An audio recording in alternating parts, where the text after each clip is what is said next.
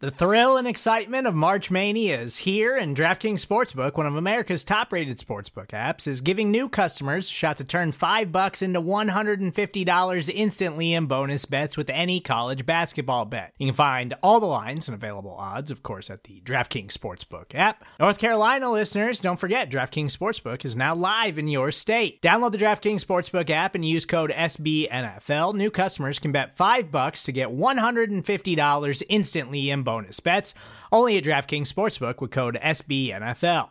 The crown is yours. Gambling problem? Call 1 800 Gambler or in West Virginia, visit www.1800Gambler.net. In New York, call 8778 HOPE NY or text HOPE NY. In Connecticut, help is available for problem gambling. Call 888 789 7777 or visit ccpg.org. Please play responsibly on behalf of Boot Hill Casino and Resort 21 plus age varies by jurisdiction. Void in Ontario. Bonus bets expire 168 hours after issuance. See DKNG.com slash B ball for eligibility, deposit restrictions, terms, and responsible gaming resources.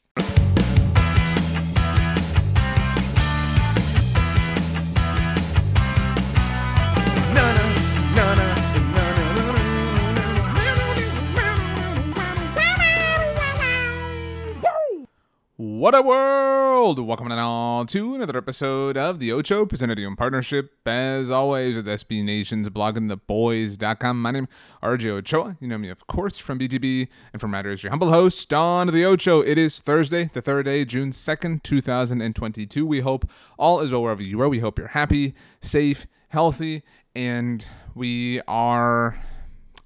It's a tough episode. Um, you know, full disclosure, I had recorded something else for today. Um, you know, pointless what it was about. Um, recorded it earlier on Wednesday afternoon, uh, just to kind of get ahead of things, and then Wednesday late afternoon slash Wednesday evening brought the news of Marion Barber's passing. Um, Marion Barber was a fourth round draft pick of the Dallas Cowboys in 2005, and all told, played six seasons for Dallas before finishing his career with the Chicago Bears. Uh, Marion Barber was 38 years old and obviously wanted to pay our respects uh, to Marion Barber, the great player that he was for the Cowboys, and um, just kind of sort through it. You know, I um, I talk a lot about how how much I love that football unites us, right? Um, football and the Dallas Cowboys and and liking those two things is what unites you and I, right? Um, it's it's why you know I got into this line of work. It's it's why you listen to this podcast. Why you you know you searched for Dallas Cowboys podcast or however you found us, and and why you listen. And you know I'm eternally grateful for that. I think it's so amazing that this this thing that you and I share.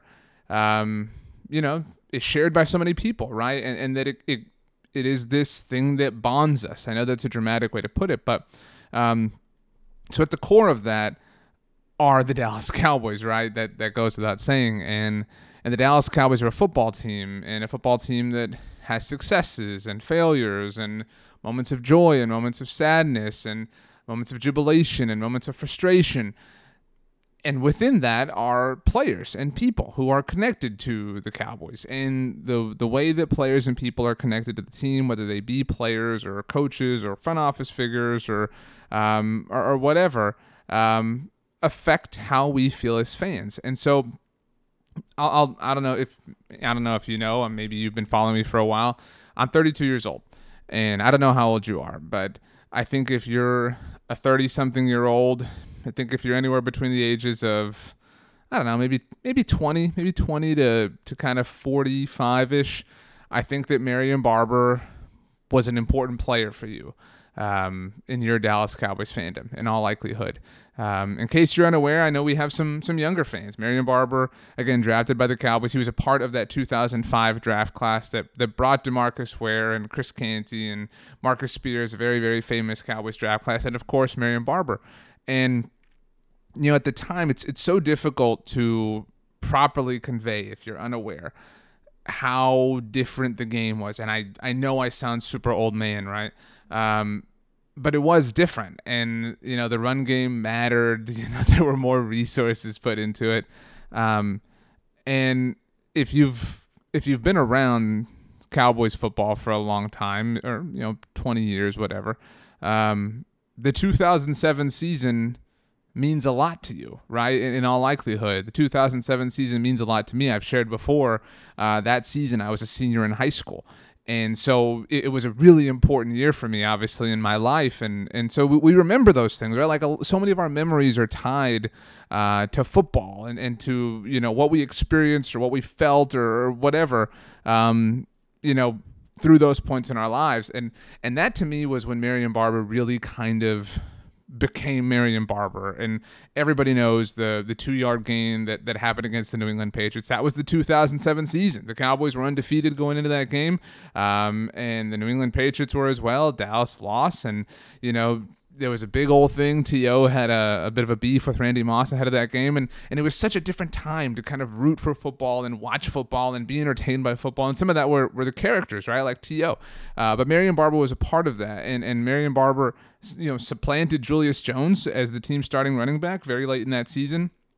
That 2007 year, Marion 204 carries, 975 yards, 10 rushing touchdowns. I mean, I know that you know less than a thousand yards is you know not really a big deal, but that was a big deal at the time. And the year before, uh, 2006, Marion's second season in the NFL, um, and and again, this was when Julius Jones was kind of the the lead back for the Cowboys, but Marion still off 135 carries, 654 yards, 14 rushing touchdowns as the reserve running back. Um, a very different time. And and Marion, if if you didn't watch him, um, you're likely aware of his nickname, Marion the Barbarian. Just had this, just this ferocious play style. I mean, again, uh, the the play against New England is a great example of it. But but that was kind of who he was. It really people say things like he played every down, played every game like it was his last. He truly did. You you generally do not see those kinds of players anymore. And and even back then, this was a long time ago now. We're talking that, you know, he was drafted 17 years ago.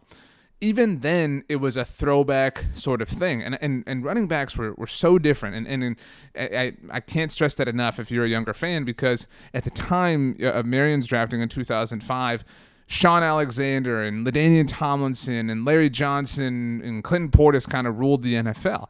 And so the Cowboys didn't really have that strong, stout running game. They had passed on Steven Jackson, and that was kind of the big thing.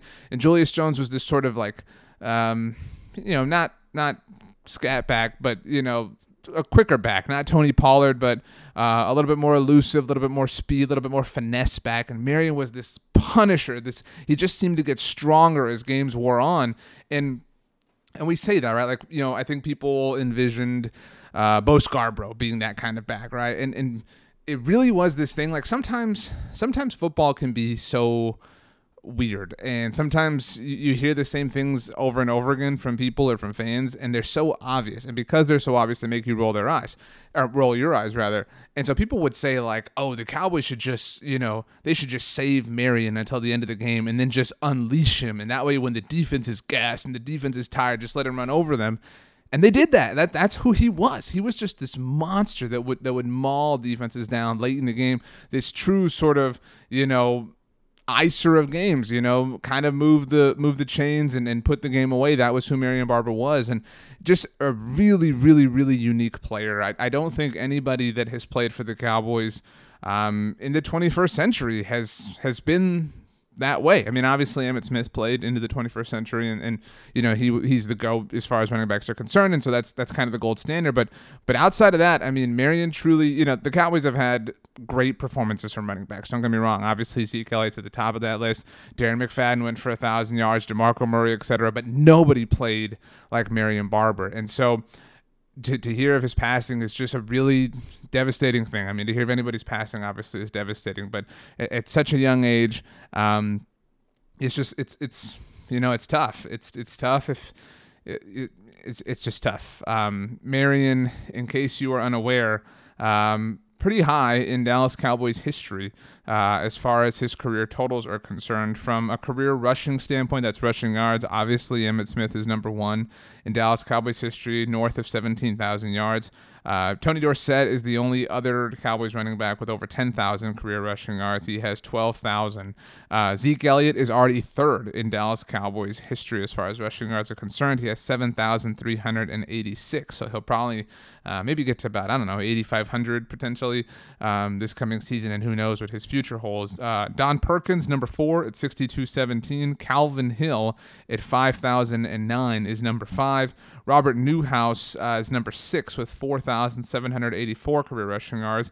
DeMarco Murray, the aforementioned, is number seven on Dallas Cowboys' uh, all time rushing list uh, with 4,526 yards. And right behind him at number eight is Marion Barber the third with 4,358 rushing yards. Walt Garrison, by the way, number nine. Herschel Walker, 10.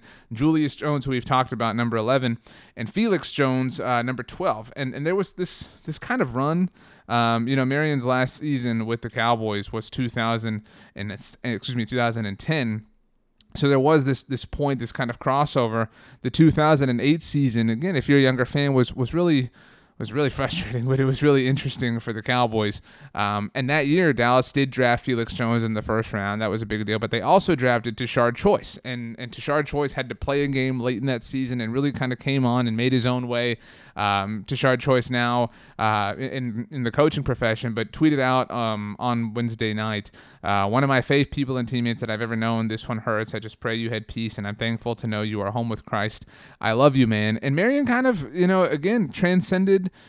I wouldn't say generations, but you know, Marion Barber arrived at the Cowboys in 2005, and that was a very different team, right? Marion Barber came into a Dallas Cowboys group that was coached by Bill Parcells, and you know, that had never really heard of Tony Romo in a legitimate capacity, obviously, um, and and that was kind of struggling to to sort of pick up the pieces. It, you know, think about that. 2005 was just 10 years after Super Bowl 30, right?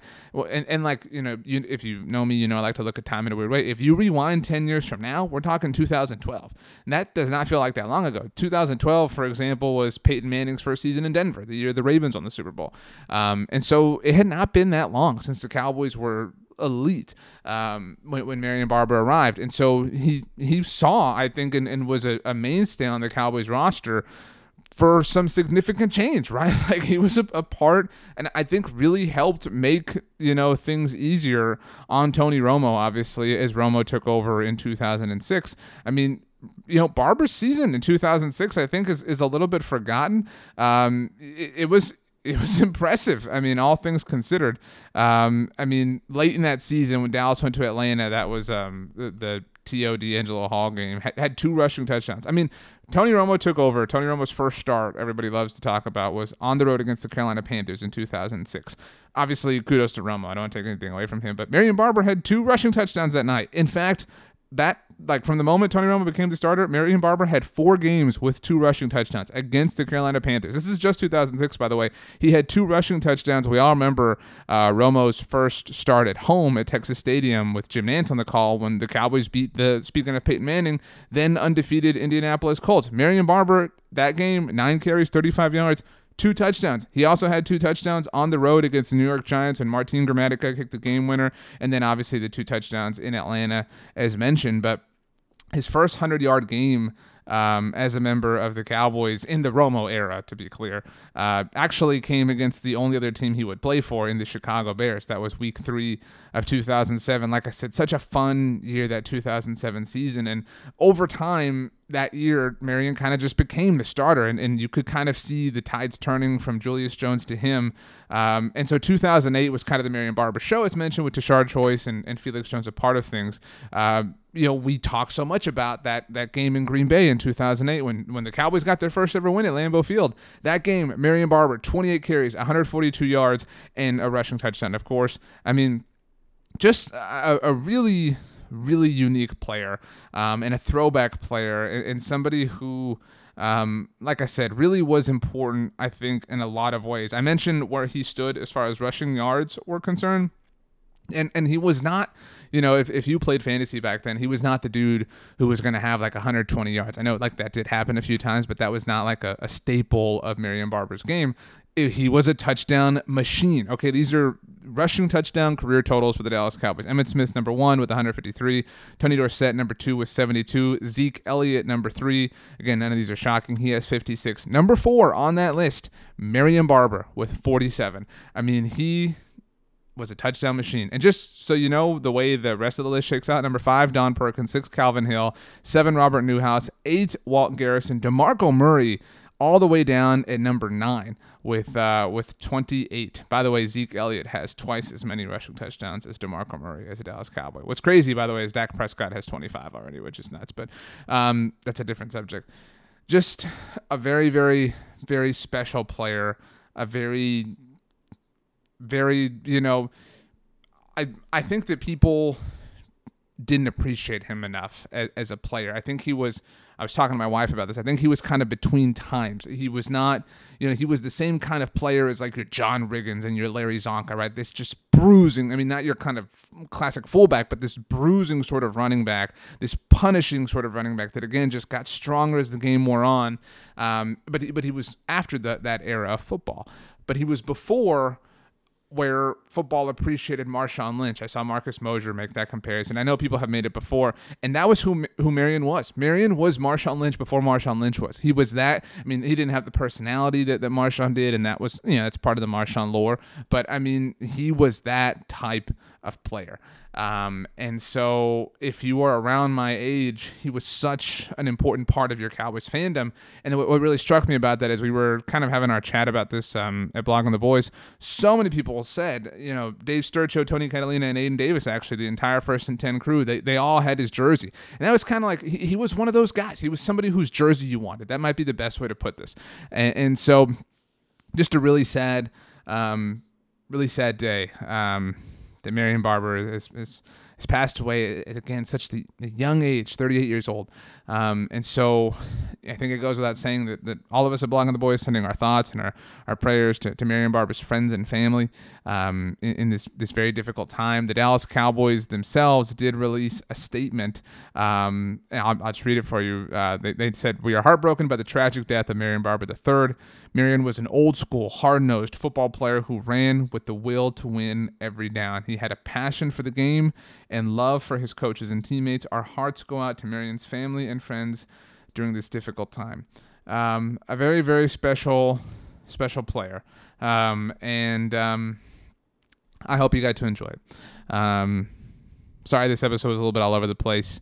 Um, I love you. I love the Dallas Cowboys. We we all do. And and so, um, may Marion Barber rest in peace. Thanks for joining us, everybody. I um I hope you have the best day ever. Hope you have the best Thursday of all time. You know why? Because you deserve it.